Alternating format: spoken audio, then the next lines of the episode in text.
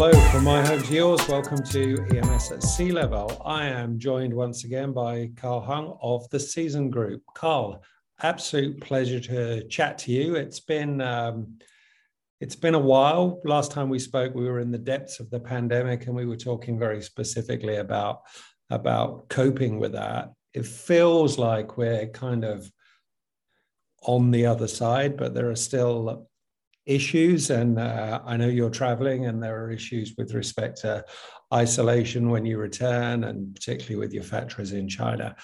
But I wanted to start with just what we've learned from this period, how it's kind of been a been a, a check in terms of the business, what it's changed in the business, what what we've um, we've been able to focus on, what kind of reset we might have done during this period.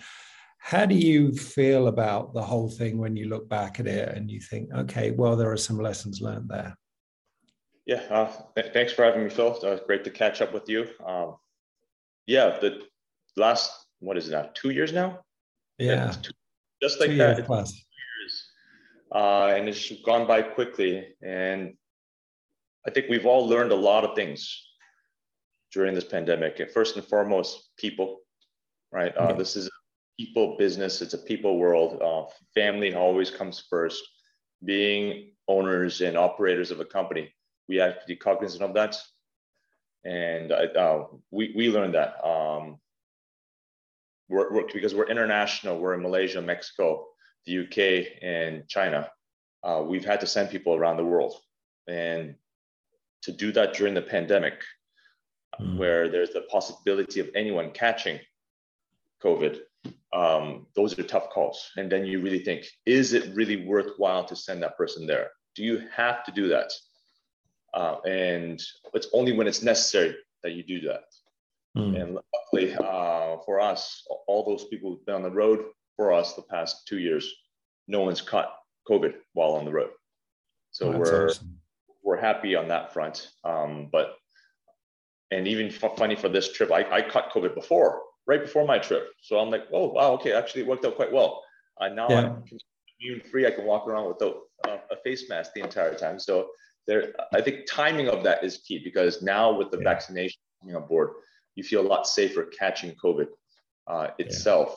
But I think, um, like you say, you, we see it winding down in a sense uh, over here in the U.S. Hmm. wearing a face mask now. Uh, our, our friends over in the UK, same deal as well too. Australia, we hear it's quite open. Yeah. Uh, the only place where it's still a lockdown in a sense is Hong Kong and China, which is a big deal for our industry because mm. of supply chain impact. Yeah. I think uh, we all experienced that in March and April when Shanghai was locked down and Beijing temporarily locked down as well too. We're only feeling the ripple effects now. Um, yeah. The supply chain, it's really a chain uh, government policy, uh, international events can affect output greatly. We're getting a lot of allocation notices now as a result of Shanghai closing down. Mm. And uh, it's, it's the matter of explaining to our customers how that happens and yeah. them explaining to their customers how that happens. It's, it's not as if we're um, making it next door. It, it is um, a worlds apart, but it's yeah. something even the whole concept of bringing manufacturing home, regionalization doesn't mm. solve any of this. Yeah. Um, that's not the way to solve the issue. It, but we have to find a better way of managing this. And it, yeah, managing the supply chain. Yeah. It, it's not JIT, right? JIT. No, it's not.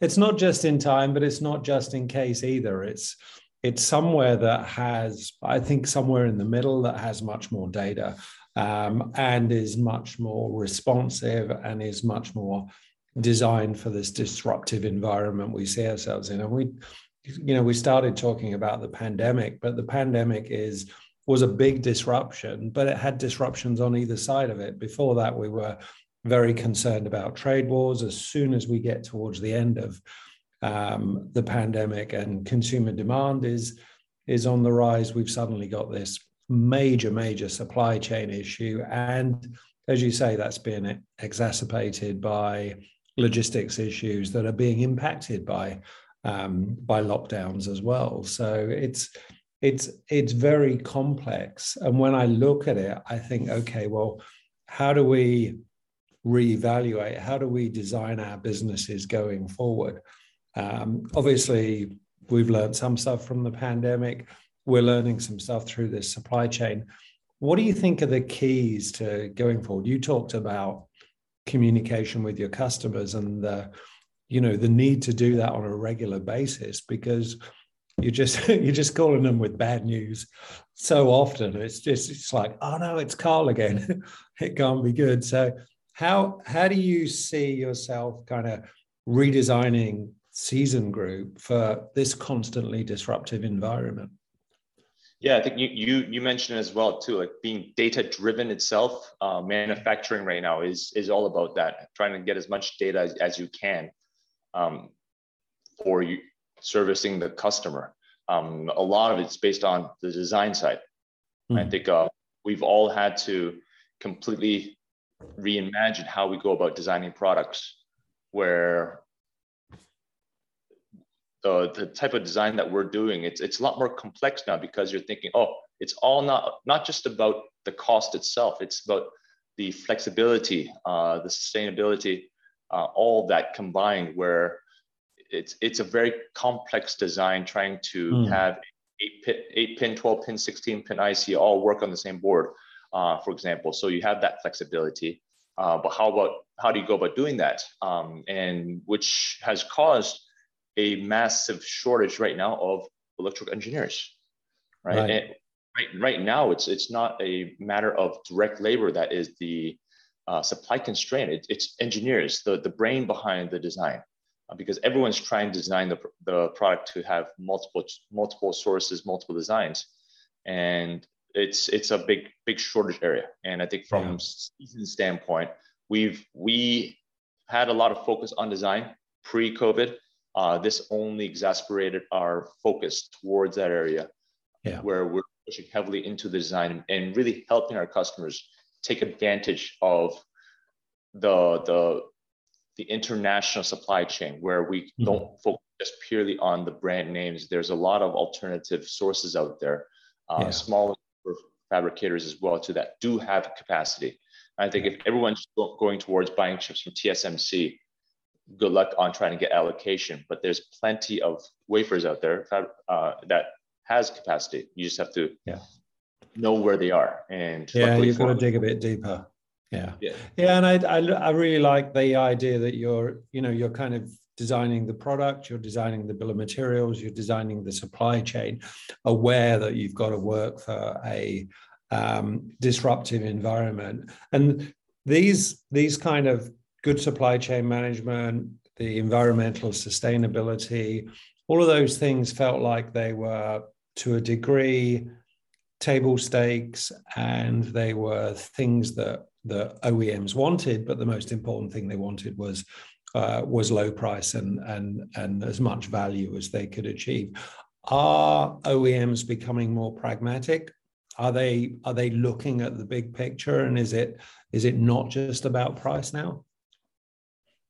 We've, we've had a lot of discussion with our, our customers about the whole sustainability factors, um, mm-hmm. trying to determine, oh, is it all about lithium ion?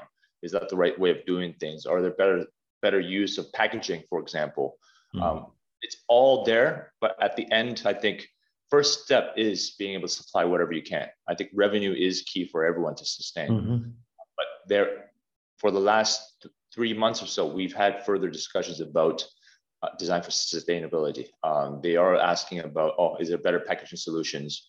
Uh, can we consider molded pulp as opposed mm. to um, vacuum formed plastics? Uh, and we're working there, but it's it's a very complex calculation um, where it, you might be able to use molded pulp for packaging, but it's a bulkier packaging solution. So you're taking up more space in the container.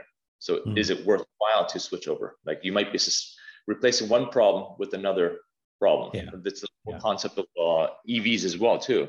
You're taking the limited supply of petrol and then you're replacing with the limited supply of lithium ion yeah. and causing yeah. a whole boatload of other issues uh, in the electric world too.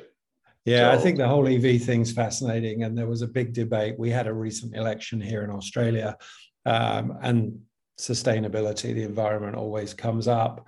Um, and people were reminded that most Teslas here are coal fired because that's where most of our electricity comes comes from. So to think of it as a sustainable vehicle is just looking in a very narrow way at the vehicle itself, but the electricity, you know, the manufacturing process, all those things have impact. So when you're looking environmentally, it's a it's a life cycle analysis, isn't it? It's throughout the thing. And when you're looking at these disruptions and challenges, it's the same. One of the things I'm curious about as you look at kind of redesigning your your business, your products, your supply chain for disruption is how do you how do you look to the future on that? We don't know what the the next disruption might be. Um, there's a sense that it might be economic next, um, with interest rates rising and with inflation rising. How do you view preparedness for that? How do you make sure you you've kind of almost built in agility into the business to to be ready for the next whatever it is, the next disruption? Yeah, I think um, I agree with you, Phil, on the next disruption. Um, economic wise, it feels the most logical one. Mm. Uh, what what else can go wrong in this world, right? Um, with, with the interest rates going up, we're sensing um, there, there's a lot of slowed down activity. I think there's mm. a lot of news about Walmart and others already slowing down inventory uh, because they're at record high. Yeah. Uh, I think there's also news about the container activities or, or just container, logistics activities uh, slowing down in the U.S. as well too because they've stocked up. Um, so it's coming. Uh, I think I've, I've spoken to a lot of customers about the soft landing and how to mm-hmm. make sure is as easy as it is because I can tell you a lot of people have gone out there and bought a lot of material, mm. uh, double ordering, triple ordering. Uh, the yeah. entire supply chain is very loaded with inventory now. And what happens uh, when yeah. all of a sudden guy says stop or I can't uh, yeah. afford this? Because I think a lot of the inventory is being funded by the banks, and as the interest rates continue to rise, um, that is going to called back and yeah. it will be a domino effect. And I think I may have mentioned this back in 2020 when we first talked, uh, but m- maybe it's going to happen soon. But again, who, who's to tell, right? So yeah. the only thing we can do is that flexibility side, that uh, agility yeah. side. We're trying to sit on a um, a reasonable amount of inventory. We're we're sitting at all time high inventory right now for sure uh, but we're trying to sit on stuff that makes sense, uh, that we flip, that can be used elsewhere as well, uh, and designing that flexibility. You might be one or two components short of a clear to build set. Uh, well, we let's get rid of that. Let's let's yeah, find use technology and get get that component in the house. Uh, I think yeah. Uh, that's a lot of people are focusing right now on get, yeah. getting rid of yeah, yeah. I mean, it's an insane situation, isn't it, Carl? When you think of it, when you think of the fact that we, um, you know, we we we may be we may be going into stormy times in terms of the economy. Meantime, we have more inventory than we've ever had. We have most companies heavily leveraged in terms of the amount of cash because they've got to not just support that inventory but support work in progress. OEMs looking at the balance sheet of their suppliers to make sure there's enough um, cash in there, and then suddenly cash is going to become much more expensive. So it's another one of those perfect storms that we always um, seem to have to endure in the EMS industry. Indeed, it's a kind of like uh, 2008 when the the automotive industry came to a halt. Um, well, there's a lot of bailouts that needs to happen, uh, and probably that is what's going to happen here too. Yeah, and it's curious. I think if we look at the last 12 months, Carl, we've seen quite a lot of um, a lot of consolidation, particularly where you are at the moment in the US. There's been a lot of acquisition, particularly in that in that middle area of uh, you know the medium size, I guess fifty to hundred million dollar um, sales EMS companies. Do you see this change in um, economic circumstances? Accelerating accelerating that because there'll be more opportunity or dampening that because cash is more expensive? What do you what do you expect there? Well i, I definitely think valuations will go back more to a normal rate. Yeah. i think a lot of private equity had a lot of money out there. Um, and so a lot of consolidation happens as, as a result of that. Um, and with interest rates being higher, then naturally that should stem the the how how, how many deals that's been going on. But hmm. uh, I, I think once once it continues, once the inventory really causes issues, there will be a more even more sale coming out. Yeah. Uh, where um, hopefully there's some good deals to be had as well too. But yeah. again, who's going to be brave enough to jump on a deal like that when everyone's worried about inventory as well? Yeah. Yeah. Yeah. And I guess we get into a position where, you know, where cash is king and, um, you know, you went, you went into the, um, into the pandemic in a very strong cash position, and that seems to remain the case. The order books are at record high. Should we feel confident and comfortable in those order books, or are they like the order books of the component distributors? People have just said, okay, well, I know I need to order 12 months out now. Um, so your order books, you know, in, inflated um, just in an attempt to mitigate risk. Yeah, I think um, it is very inflated in that sense. I've never seen anything like this. If it can always be like this, it'd be a great thing, but uh, uh, it's not. Um, so for us, we're we're quite cautious on that, and a lot of our customers, um, even when they place POs to us, we unfortunately have to pass on the same terms that our mm. component manufacturers giving to us, which is NCNR. You can't cancel, can't reschedule. Um, yeah. That's the only way we're willing to act on those uh, POs as well, because yeah. Uh, to go from a three month order window to a 18 month order window, that's six times the, the liability.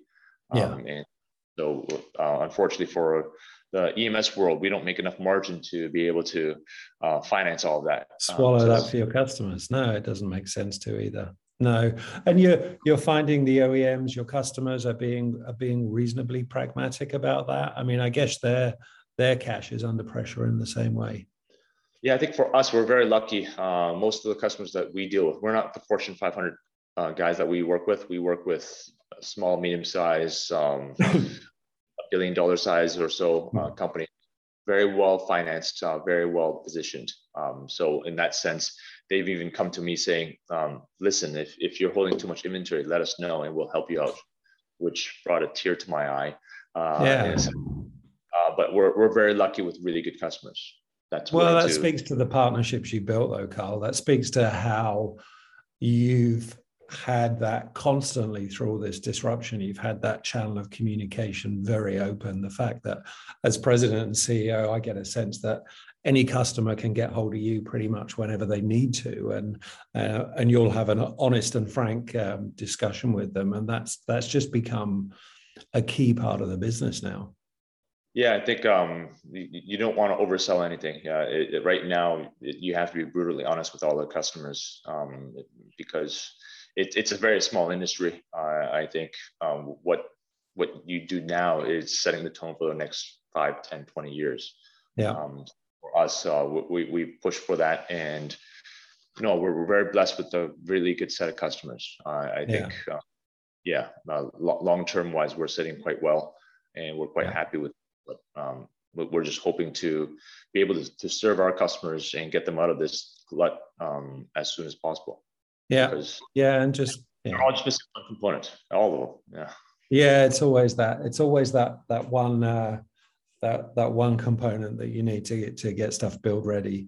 Um, last question: You're on a bit of a tour de force around the world. You talked about the importance of customers. You talked about the importance of team. It must be great to be get to be getting out there and spending some time with the team and making sure all the factories are humming along nicely. How's that been? It's been amazing, right? I spent eight months last year up in China uh, when in 2020 I didn't see them at all. So being mm with the China team for eight months was great. Now I get to spend more time with the Malaysia Mexico team, and I, I don't. I unfortunately uh, I'm not a very support big supporter of work from home. I, am in the manufacturing industry, so you have to work from the factory. Um, so being in the factory, being able to interact with people, it, it's so much more vital, so much more effective.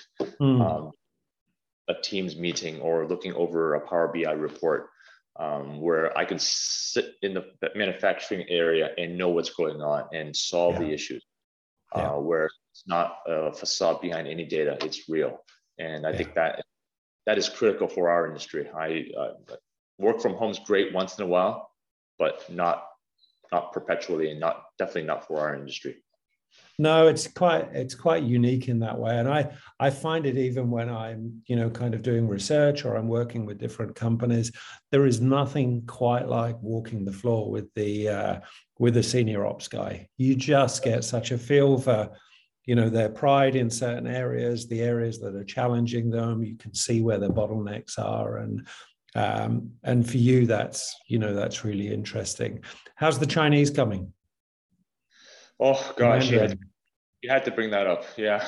Well, you put it out there. You told everybody you were learning. So now you. I am learning. I'm learning, but, uh, but for some reason I switched to Spanish for a little bit. So I'm working on my Spanish now. Uh, but it's, cool. it's not really going anywhere. Uh, there's, there's the Mandarin. Maybe when I'm going back up to the, the factory again, then I'll pick it up again. But right now, it's it is very rusty. Yeah, I spent a while living in Guadalajara and had Spanish lessons regularly, um, and enjoyed speaking to Sp- Spanish to people. But even by even by the end of it, with a lesson every day, I realized I could only speak in the present tense. So everything was living in the moment. There was no past, there was no future available to me. So uh, yeah, languages are challenging, and if you're trying to learn more than one at, at one time, it's even more so. Very confusing. Spanish and Chinese and English mixed together in one conversation. There you go. You'll throw it all in there. Carl, an absolute pleasure to talk to you. Thanks so much for your time. All the best going forward, and we'll look forward to speaking again soon.